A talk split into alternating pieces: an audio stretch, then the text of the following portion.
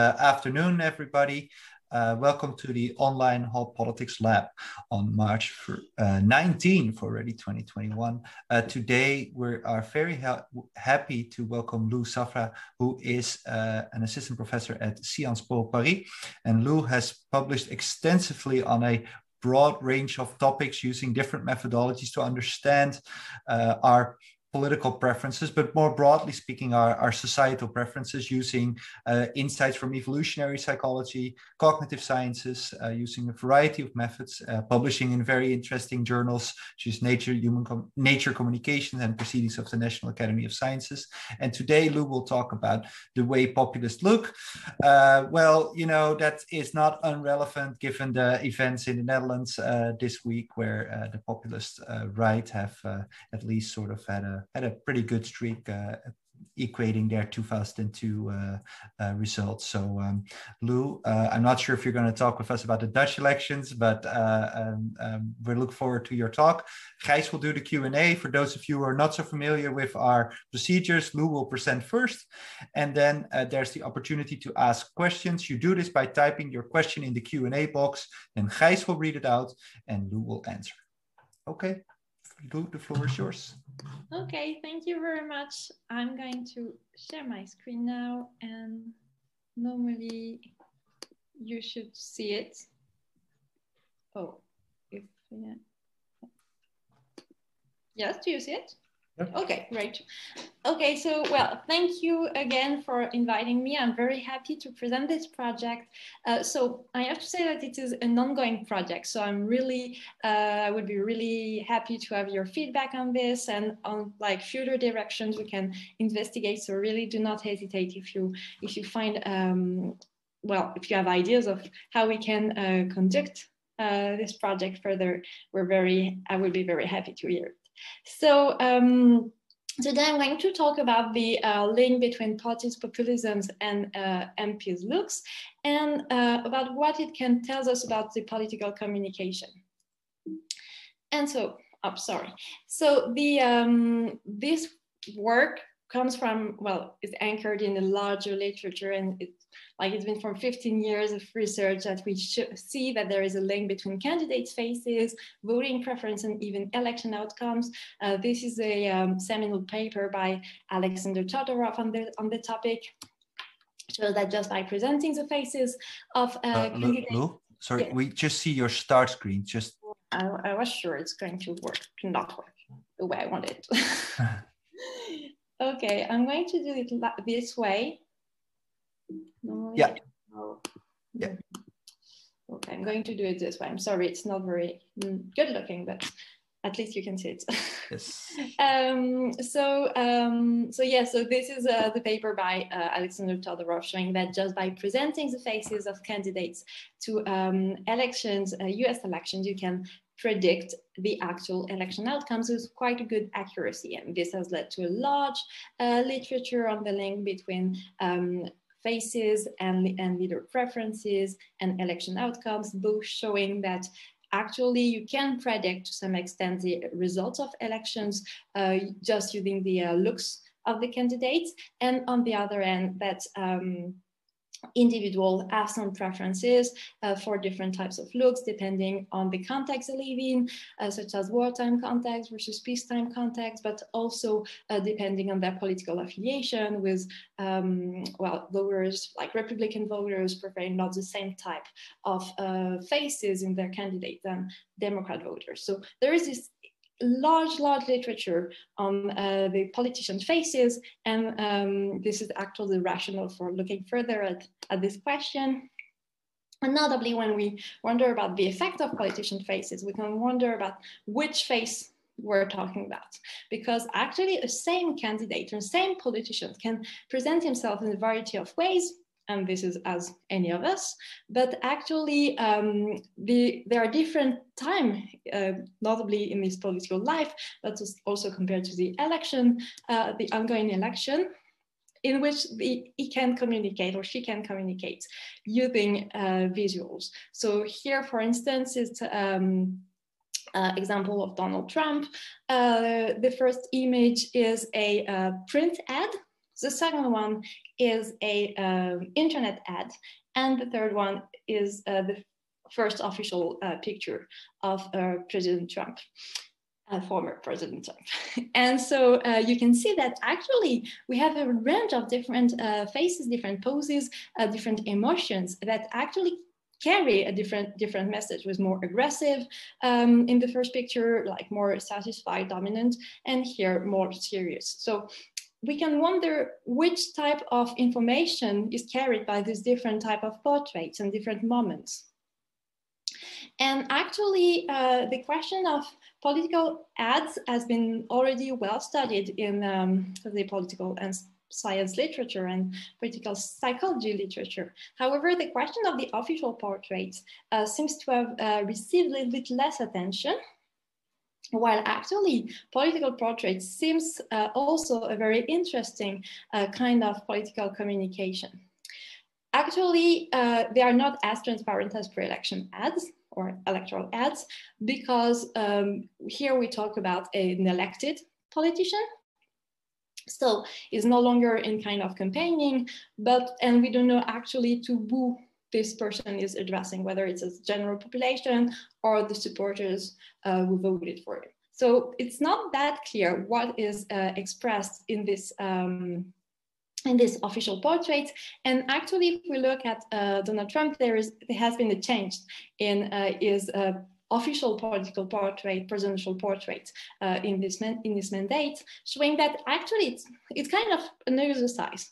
And why it is nice is that it is a standardized exercise. And here's the example for German MP's official portrait. So we have something that is quite standardized. We have always, well, portraits. It's, well, there's no like fancy, like poses, but quite stereotyped in a way, but still there are some variations. And here you can see a variety of emotions, notably in this portrait. So actually from a psychology perspective and like quantitative psychology perspectives, these are very interesting materials because we have something that has some variation, but is also very well controlled. So that looks pretty interesting to look at. Further, it is interesting in the political perspective too, because it seems that these official portraits from deputies and MPs carry some political information. And this has notably been shown with this also very well-known paper by Antonakis and Dalga, showing that kids of 7 years old can predict, just based on the faces of the MPs, the election outcomes in France. And actually the faces were these official portraits. So it's, well, it was not campaign ads and so on, it was these official portraits which indicate that there is some political content in them, and that can be interesting to look at. This is another example. It was something that was famous in France. I think some other countries have it also, but it's a game consisting in presenting the official picture of the MP and asking the participant to guess whether is from the right or from the left. And what it shows is that actually individuals are quite good and better than chance for identifying this. So it suggests that, well, there is some information, although this kind of thing is biased because, well, we have an imbalance in terms of gender, age, and so on. But seems that there is maybe something to look at and to investigate in terms of political communication. So we have this question when facing this official portraits: is what is the information carried by this portrait? Do this portrait carry some political values? So, well, is there a look, a specific way of posing that is associated for the electors or for the citizen as advertising some kind of social values or some kind of economic values?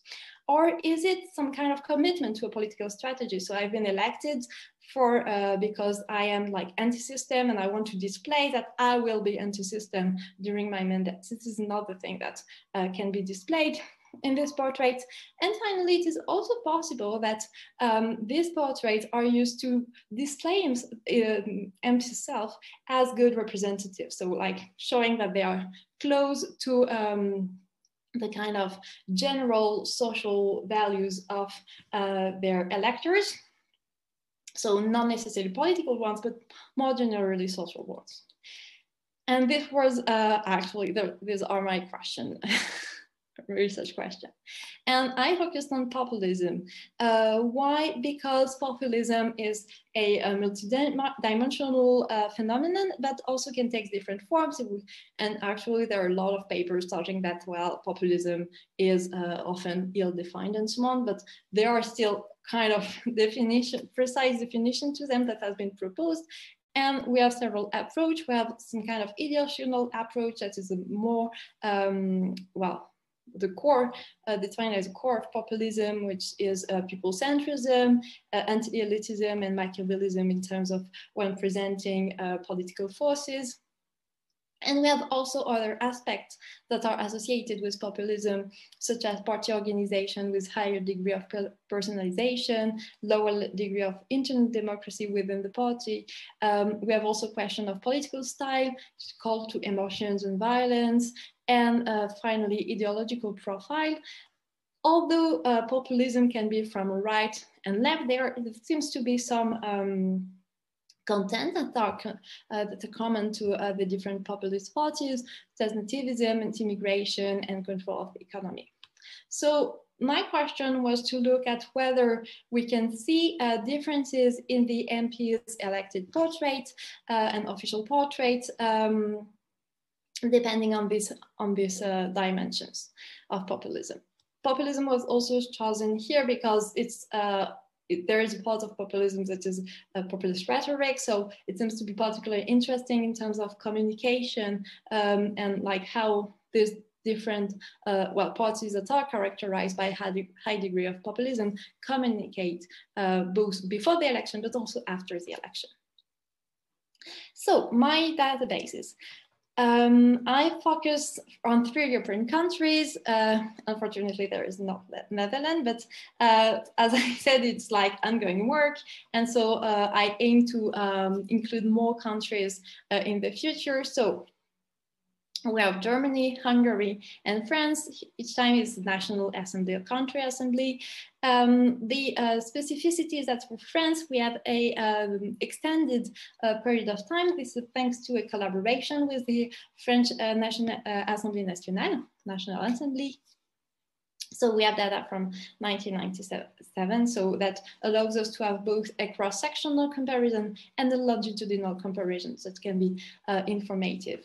And concerning the party data, I use the V-party data sets that come from the Variety of Democracy. So here again, my goal is also to, in the future, extend to other measures of populism and of even of the same characteristics, but from different data sets in order to increase the validity of the results. So this is why it is also still ongoing.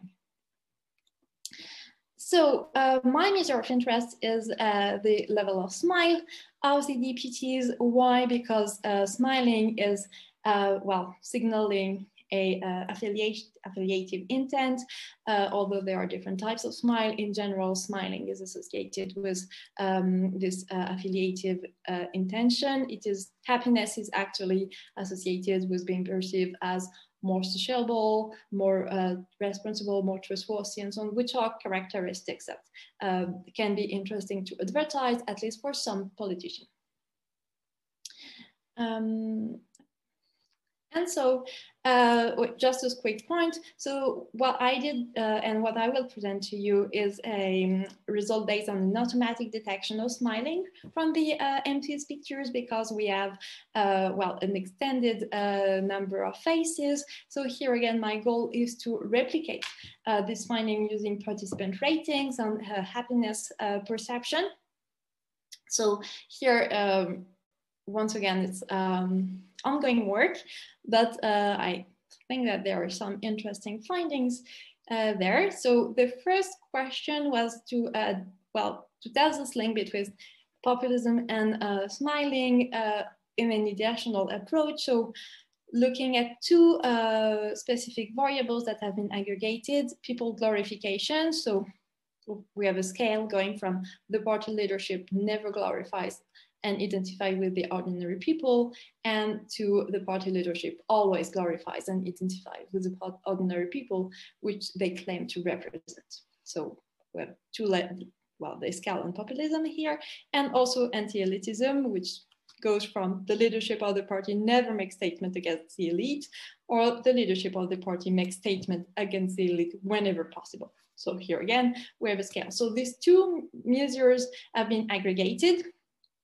into a single populism, populism variable. So here is the results that we have when we have data from Germany, France, Hungary, all for the last election, so 2017 and 2018. Each time we control for age and gender, as well as the year of the election, and it's a random effect. It's a random, sorry, it's a mixed effect model with country as a random effect. So you do not see it here, but it's controlled for country too. What you can see is that we have a negative association between the level of populism and the intensity of smiling on the pictures. That goes in a way that we could expect with more populist parties expressing less affiliative emotions. We're just smiling less. So this effect is highly significant, and actually it replicates when we focus on France and consider the five last elections. So we have the same significant effect. So here in the model, I dissociated the historical French data from the contemporary data from Hungary and Germany in order not to give too much weight to French data sets. That, well, here we see where it replicates. So it indicates that indeed there seems to be a link between the party's populism and the MPs' look on their official portraits.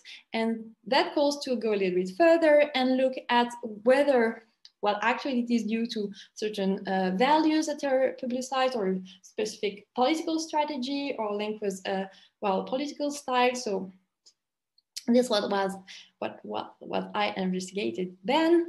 So in terms of party organization, I had two data, well, two variables, personalization and internal democracy, and none of them actually are significantly associated with smiling on the portraits when we consider the cross-sectional data. And actually we have well, opposite result for personalization and internal democracy. So suggesting that actually party organization, when we consider only France, suggesting that actually party organization do not seem to be the driver of these differences we see along this populism axis for smiling. So we'll turn to political style. So here we have political violence and personal attacks to opponents. And what we see is that we have a significant positive effect of populism reverse coded. So, well, going in the way we could expect. So the political style of populism seems to be associated with more smiling when we compare in the three countries. However, when we consider only France, so we can also discuss this comparison because we not necessarily have the same degree of populism in the different countries, but when we focus only in France, we have a different, different results, and we do not find again this association between political style and smiling, suggesting that, well, it may not be the driver, although it may play a role. And finally, the ideological profile. So here we have some variables that are significant, but not others. So the economy regulation is has no significant effect, but what we consider, when we consider minority rights and cultural superiority, parties that are less populist seems to smile more, so that confirm the association we had before. So here again, the ideological profile seems to play a role when we compare in countries in the cross-sectional approach. However, we do not find and replicate this association in time. So the fact that we do not necessarily replicate this association in times may mean different things. The first one, that this association may, well, only appear recently, or well, actually it is due to the specific parties that are more populist today, but actually when we consider populism as a larger and longer phenomenon, we saw that it changed, and so we do not have this association when we consider longer period of times. So we see the interest of also having these two approaches, cross-sectional and longitudinal. So as a conclusion, we have we show a link between populism, the level of parties' population, and differences in LP self-presentation in their official portrait. So this is interesting because, well, smiling is somehow a decision. So we have something that may also be strategic, although we do not make any statement on this point here, but that would call for further investigation. MPs from more populist parties seems to smile less on average on their official portrait, so this is the result we have. And it seems rather associated with some kind of interesting component of populist parties than with specific ideology, strategy, or party organization due to this, well, lability when we look at longitudinal data versus cross-sectional data on this different aspect of populism. So, well, what seems to be the case and to be stable is that it seems to be an association between the degree of social trust of the supporters of the party and of the target population of the party and the empty smiling. And it seems that this degree of social trust, so at least in France, is the best predictor of MP smiling. That would suggest that actually in this official portrait, we have an example of politicians trying to match the social preferences of their electors, and not necessarily advertising specific political values, ideologies, or well, agenda. So thank you very much for your attention, and I would like to thank also the three collaborators on this project, Romain Lachat, Léonard Guillou, and Nicolas Beaumard, and I will be very happy to take your questions. Thanks a lot, Lou. Great presentation, and I must say I love this picture you have here in the end. That's really nice. Hey, okay, so I see a couple of new names today. Very nice to see all of you, 20 people today. You can type your questions into the Q&A box, and Lou, you can see the questions, but I will read them aloud because the participants can't see. There's already a first question. That's great, from Haley Kelsall. Thanks for this very interesting presentation, Lou. I may have missed it, apologies if so, but how did you measure the degree of smiling? That's a good question, because I had the same question, actually. Yeah, so, yeah, sorry, I was a little bit fast on this, but we use a, well, an algorithm that detects actually the facial action units in the pictures. And so I take the zygomaticus activation. So we have a continuous measure of the zygomaticus activation that indicates this degree of smiling. So for me, it gives a first idea of how much smiling people, well, how much they are smiling. One interest of having this algorithm instead of having real coders for action units is that this algorithm is very sensitive actually to pose, and like even if the face is tilted or not. So actually it may be biased as like general viewers are, but I aim to replicate this with real participant evaluations. And did you use something like OpenFace for this, or is this a self-designed algorithm? No, it's OpenFace. Yeah, okay, okay, thanks. But it's not face reader. No, no, yeah, no, I yeah, we can talk about this later. Okay, Christian Piepal, you had a question too. Yeah, thanks a lot for the presentation. Super interesting. I was wondering, you showed the results for populism and its effect on smiling. And I was wondering, to what extent can you separate populism here from ideology? Because as if I understood it correctly, you did not control for ideology of the politician. And I assume that most of the populists in those three countries are on the at least very conservative or far right spectrum. So, thank you for your question. So I didn't run the model controlling for ideology yet for the three countries. However, in France, in which we have these two tails, so far right and far left, that are defined as populist or kind of high on populist scale, when we control for ideology, actually we have no effect. And this was one thing that I was interested in, is whether this smiling versus not smiling, or this presentation, self-presentation, reflects ideologies, or whether it reflects something else in terms of political communication. And it seemed that it reflects something else, and that's what we have for French data, but I have to replicate it for cross-sectional data, indeed. Sorry, when you said you controlled for that, you didn't find an effect, you mean you didn't find an effect for populism, or you didn't find an effect for ideology then? No effect for ideology. Oh. And it has an effect of populism. Right. Sorry. Right. Yeah, thanks. Very clear. Next question from Micah Homan. Thanks for your presentation. I was wondering, I see in almost all your results, you find a significant gender effect. Can you explain this? So I would provide two answers, although they are quite speculative. But first, we know that, politician representation, when it's women or men, may not have the same code, so that may explain differences. And this is why I included it in the model. Also, the other thing is that as we use an automatic algorithm, the algorithm may be biased in some ways for like detecting better smiling in women or men. And so this is also why I control for that. Okay, thanks. I have a question, actually, based on what I'm currently looking at, is your results are about smiling, but I guess it's obvious to also think about angry expressions. I see a lot of red dots here with the angry expressions.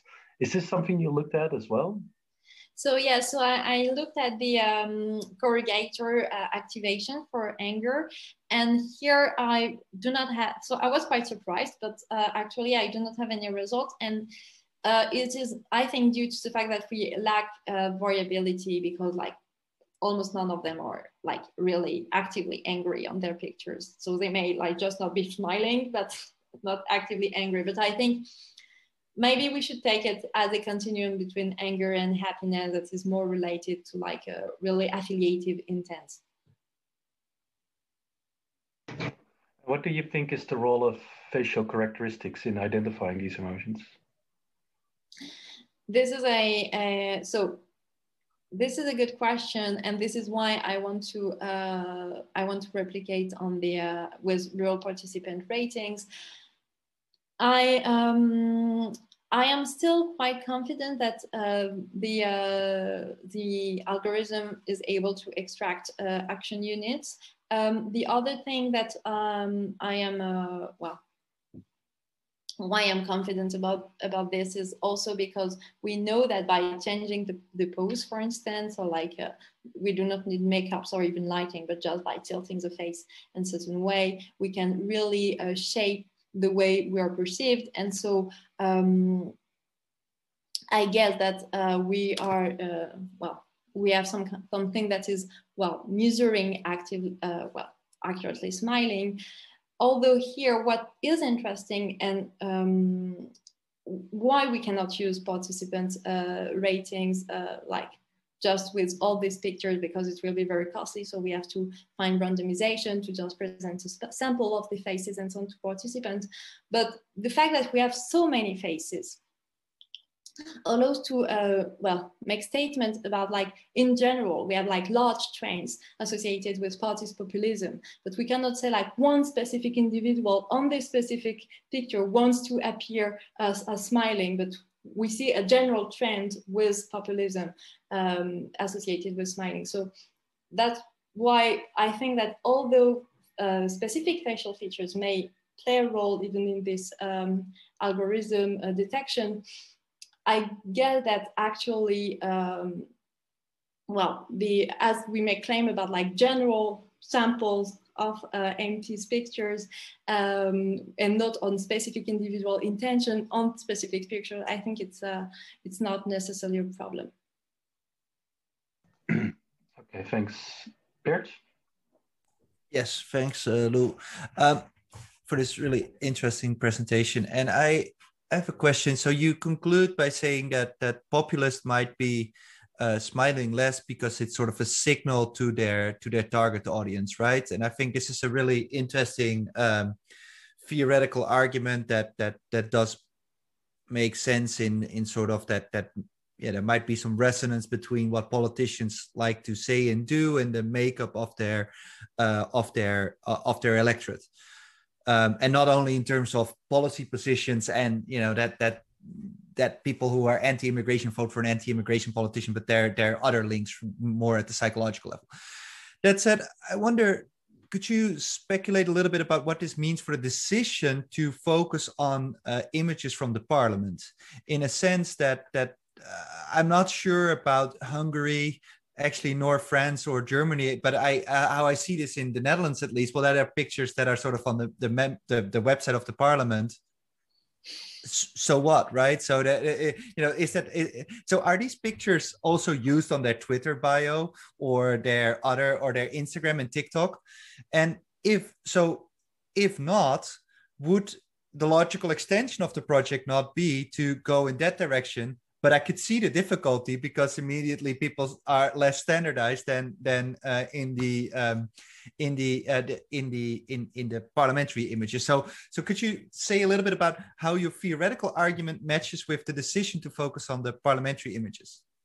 So my argument would be that actually we have so this is something that is not necessarily a lot of people look at this website. I completely agree. However, this is an exercise that they have to do when they are elected, and that there is this official in France and in Hungary at least. Official picture sessions in which they come and pose and so on. So it's still an exercise of political communication and of official political communication, which is quite different from what we have on Twitter or Facebook, because they can change the image and so on. Here they cannot. They have one picture per mandate and that's it. So this is something interesting because this is somehow how they want to appear, like historically, I would say. To that, like, knowing that it's not necessarily very looked at, but for instance, in France, we collaborate with the National Assembly, and we have actually this kind of portrait since the beginning of the 20th century. So these are things that are kept, and this is why I was interested in this, because this is a kind of official portrait they have to do. If we focus on the president's official portraits, we have like a much smaller data set, unfortunately. Here we have a lot of people from variety of parties, and this is why I was interested in this. But of course, I agree that would be super interesting to compare first this with the official image on the political ads before the election to see if there is a switch in the way they present themselves, and also to compare it with real day-to-day communication via social medias and even like video, like TV shows and so on. But I would say that there is still this interesting material. There is this kind of historical, like, fixed picture for one mandate that shows something. Yeah, it's actually funny. I saw that on the Dutch news yesterday that the new members in parliament also, the moment they had to get into the parliamentary building, they had to show identification. But then the first thing, they had to take their official picture taken in order to get that on their ID cards and enter. So, just a question out of curiosity: would the reverse also be true? That so, if we ask citizens to make an image of themselves, would you expect then that they also signal, so smile less if they're populist, have more preferences for populist as a way of signaling less social trust, or is it unique to the elite? My idea that it is not unique to the elite, and actually the elite want to match the electors' preferences and want to signal that they are alike. But that would be interesting. I'm not sure that the degree of populism of individuals would be well associated with much more or less mining, but I think the degree of general social trust in this kind of exercise may be associated with more or less smiling, because more willingness to communicate more or less affiliative intentions and cooperative intentions.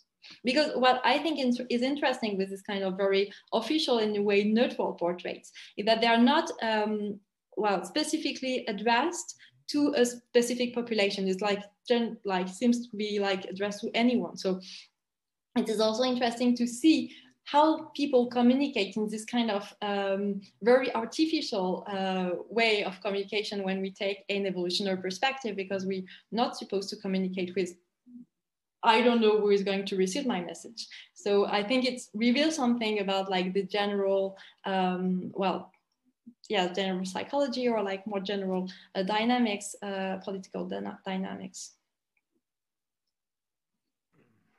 Thanks, Lou. There's a question from Anna Maria Walter. Welcome, Anna Maria. Good to see you here. But I think you've maybe partially answered it already. She asks, where do the photos come from? Is there a source effect?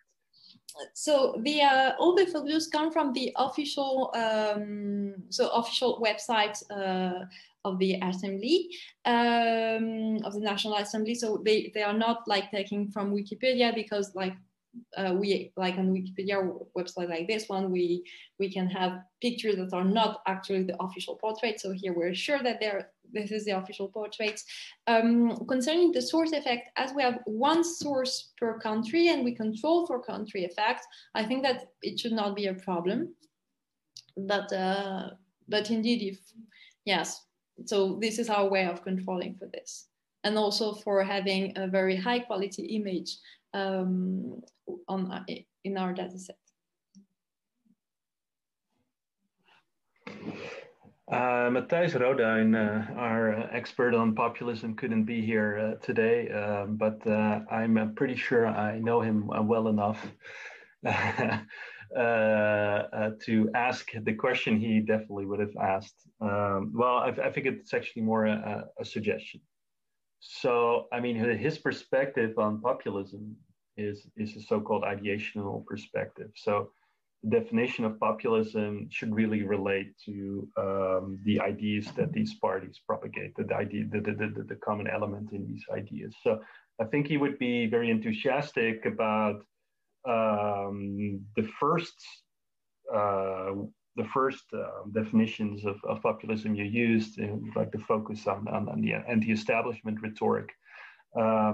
But I think he wouldn't be surprised by the lack of effects you find regarding particularly party organization or personalized leadership, because these are elements that are sometimes associated, well, maybe often associated with populism, but not uniquely associated with populism. So there are also parties that are not populist, but have a very sort of centralist leadership structure. And there are parties with a very personalized a leader, but we're not populist. So my advice would be, or the ghost of Matthijs in this in this meeting, is that I think you should focus on the first definitions. I think that's super interesting. But I indeed would be very much interested in exploring more the ideology effects, both economic left-right and social, cultural left-right.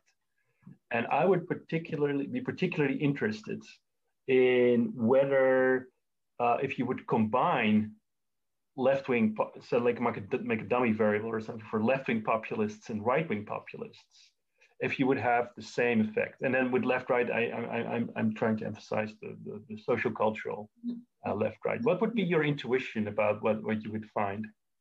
So I can answer this. This I think I tried but only on the French data set and not on the rest. But my intuition was that like more socially liberal parties will display like more smiling, because, well, like for me, like this kind of supporting minority rights and openness and so on may have been, may relate to like appearing like happier and more open and so on. So this was my big assumption, my big hypothesis, and this was not true in France. Actually, we find the opposite. So we have actually parties supporting minority rights up here as, I think we have here, yes. Parties supporting minority rights are less smiling. So yeah, this was completely counterintuitive. And actually by investigating this question, and in France we have this kind of thing in which like the center right is elected by the wealthiest people and those who have a higher level of general social trust.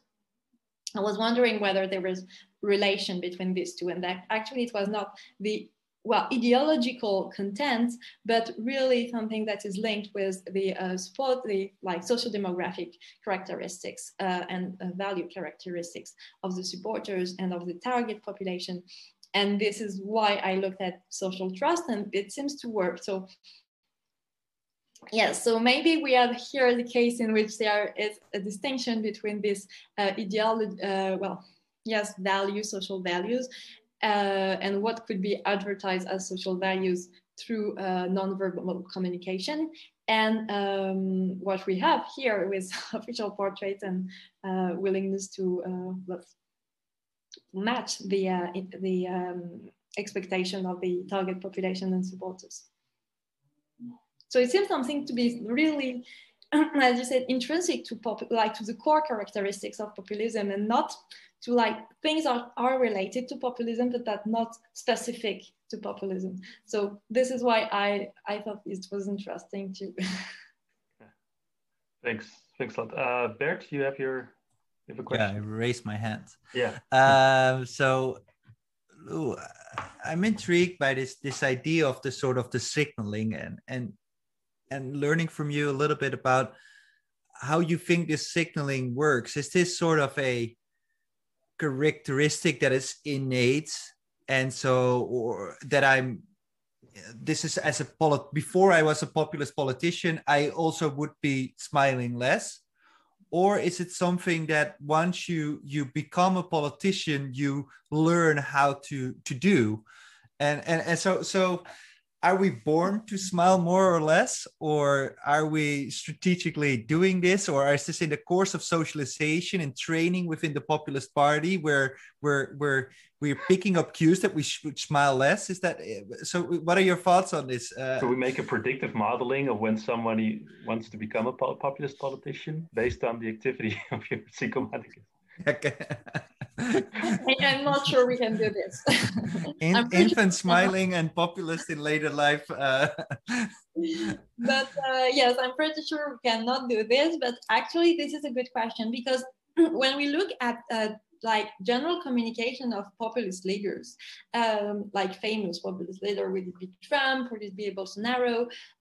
We can see that they are actually smiling on a lot of their pictures. They're like also like Bolsonaro is like crooning and like really smiling and like, hey, like very, very happy and very joyful and so on. So this is why I was interested in these official portraits, because this official portrait has like something like more official. So it's like something they want to, this is another way of communicating. It's like no longer like a day-to-day communication, but something like a little bit more, let's say, historical. Even it's not necessarily that much historical, but something like official. And so I would say that anyone would smile, like, and it is known like in the economic game, when someone wants to cooperate, this person tends to smile more. And so when you want to cooperate, you tend to smile more. whether you're a populist or not, this is a way of signaling your cooperative intent. Actually, happiness is associated with perception of cooperative intent. So we have this literature, and here what I think is interesting is to combine this literature, which is something that is very general on emotion perception and nonverbal communication, with and cooperation, with this literature like in politics, and with the specific context of politics. And actually, I would not say that like even the most populist, or the less smiling MP on the official portrait will not be smiling when like he or she meets their family. So this is something that is interesting to see how people can, change their way of communicating when they are in this official position. And as you say, this is interesting, that would be interesting to compare it with other kind of communication to see whether we have something that is indeed specific to this official portrait or something that is more general. And I would say that we have something that is quite specific still to this official portrait. One suggestion that maybe it makes no sense, but is maybe it's very different when populists are interacting with their actual audience, with their actual voters, that here they might, in parliament, they might want to signal their challenger nature. Yes. So that might be one. Yeah, so I tried to tell this, but I was not very convinced by my measure, because I had a proxy of whether it's a Poria party. So I thought like maybe like Poria parties will tend to like show that they are different or like that. Mm. But we have no, I've not seen any effect yet. But yeah, this is something that I wanted to investigate, because in these populist parties we have both like characteristics, but one of the characteristics is that often they are like outsiders, no longer in every country now, but they want to challenge the establishment and so on. So I would like to have this kind of measure, and I'm still looking for it. So yeah, I hope I will be able to answer your question soon. I have a question. Quite often, also the literature on evolutionary psychology brings up this link between disgust and conservatism. Is that something you could investigate with your data set? Can you say it again? Sorry, I didn't get the question. So quite often in evolutionary psychology, there is this link between disgust and conservatism. Is that something you would be able to find in your data set too, you think? So no, why? Because I think that actually there is not that many emotions they signal in this official portrait. It's like quite stereotyped. So it's like, I think like more or less smiling is that the biggest variation we can have. But indeed, this is something I would like to investigate in the future, the link between emotion signaling and perception, and not in the political context, and whether politicians signaling disgust and not in this official portrait, but via photo or any kind of media, tends to be more appreciated by certain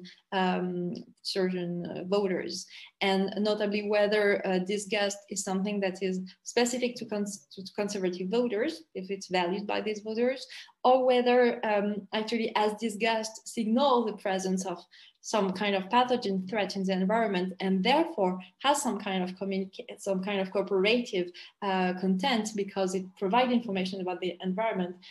Whether people who often signal disgust are actually perceived as better cooperators and more valued in those who value social trust. So yeah, these are questions I would like to investigate, but unfortunately, these official portraits are nice because they're very standardized, but they are also very stereotyped. So I cannot test every question with this, but I think this kind of methodology could be, it would be interesting to apply it to larger data sets and more diverse data sets with Twitter and Facebook pictures, and also campaign aids and so on.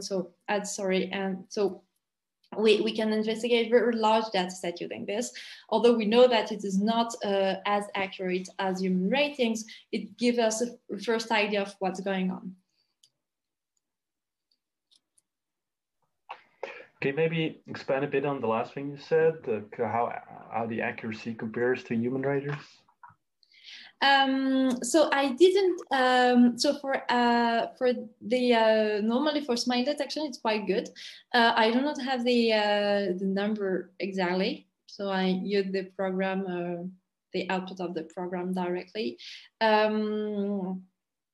but still it's never as accurate as a human rater. And also I think like for when I'm going to replicate with human raters, I will not ask like smiling intensity, but like degree of happiness or things like that are more natural, because actually we rarely naturally and spontaneously estimate the smiling intensity of people. So yeah. Yeah, thanks a lot. Good to know. Bert, so you have a question? Yeah, that's a quick follow-up on this, because Patrick Stewart, who is a regular attendant of this meeting and knows much more about this than I do, but he talks about this fax coding scheme and this relatively intensive training to be able to recognize if AUX is activated or not. But I do wonder then, if you ask about intensity in general, about whether are you validating the smile algorithm against something that is actually slightly different, or do you think it is conceptually the same if you ask about smiling intensity versus activity of whatever this action unit exactly is? So I would say that for me, like smiling intensity approximated here is a more proxy of the kind of cooperative intent and affiliative intent intentions of the individual. So that's why for me, it would be reassuring to replicate the result with a different measure that is more natural, okay, with so affiliative intentions or anything like this. My second answer is that I know like action units trainings, like very, very important intensive training. And I know that the algorithm is not as good as a human rater. However, I think that it is not necessarily an issue because maybe, well, this is my hypothesis, is that maybe this algorithm is more biased by the actual pose of the person on the picture, a little bit of maybe lighting or like, I don't know, like face tilt or anything.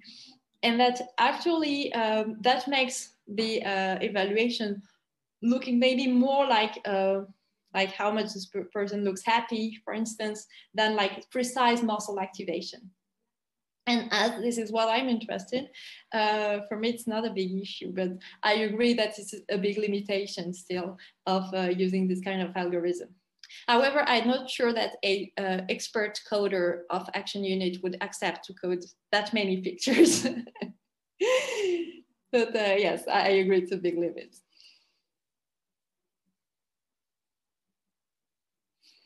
Bert, will you round up? Yes, I forgot about the timing a little bit. Okay, so thank you, Lou. This was great, and we look forward seeing how this project develops. And I hope at some point that you'll be able to visit us in Amsterdam, or visit you in Paris as a presenter of the lab. We are promising everybody a Hot Politics mug. I don't know if Gijs has it on his desk or not. It's in the dishwasher, and mine is at the university and hasn't seen the day of light for a year now. But we'll send it to you at some point post-pandemic. Last minute, maybe announce a couple of the speakers for the coming weeks. Next week, Friday is the last Friday of the month, and then our own Zoom master Christian Piepal will present his ongoing work on emotional rhetoric by politicians, and Neil Fasching master student from my department is presenting his research on the emotional responses to police violence. Then on April 9th, because we skip a week because of the Easter weekend, Diamantis Petropoulos-Petalas will present some of his ongoing work. He's a new postdoc on Gijs' ERC grant. On April 16th, Teresa Kuhn will present some of her work. She's an associate professor at the political science department. And on April 23rd, Liz Connors from the University of Southern, I like to say California, but it's not Southern California. It's Carolina. Carolina, right? That's slightly South, University of South Carolina. We'll talk about some of her ongoing work. So I want to thank you all for participating today, and look forward to seeing you next week again.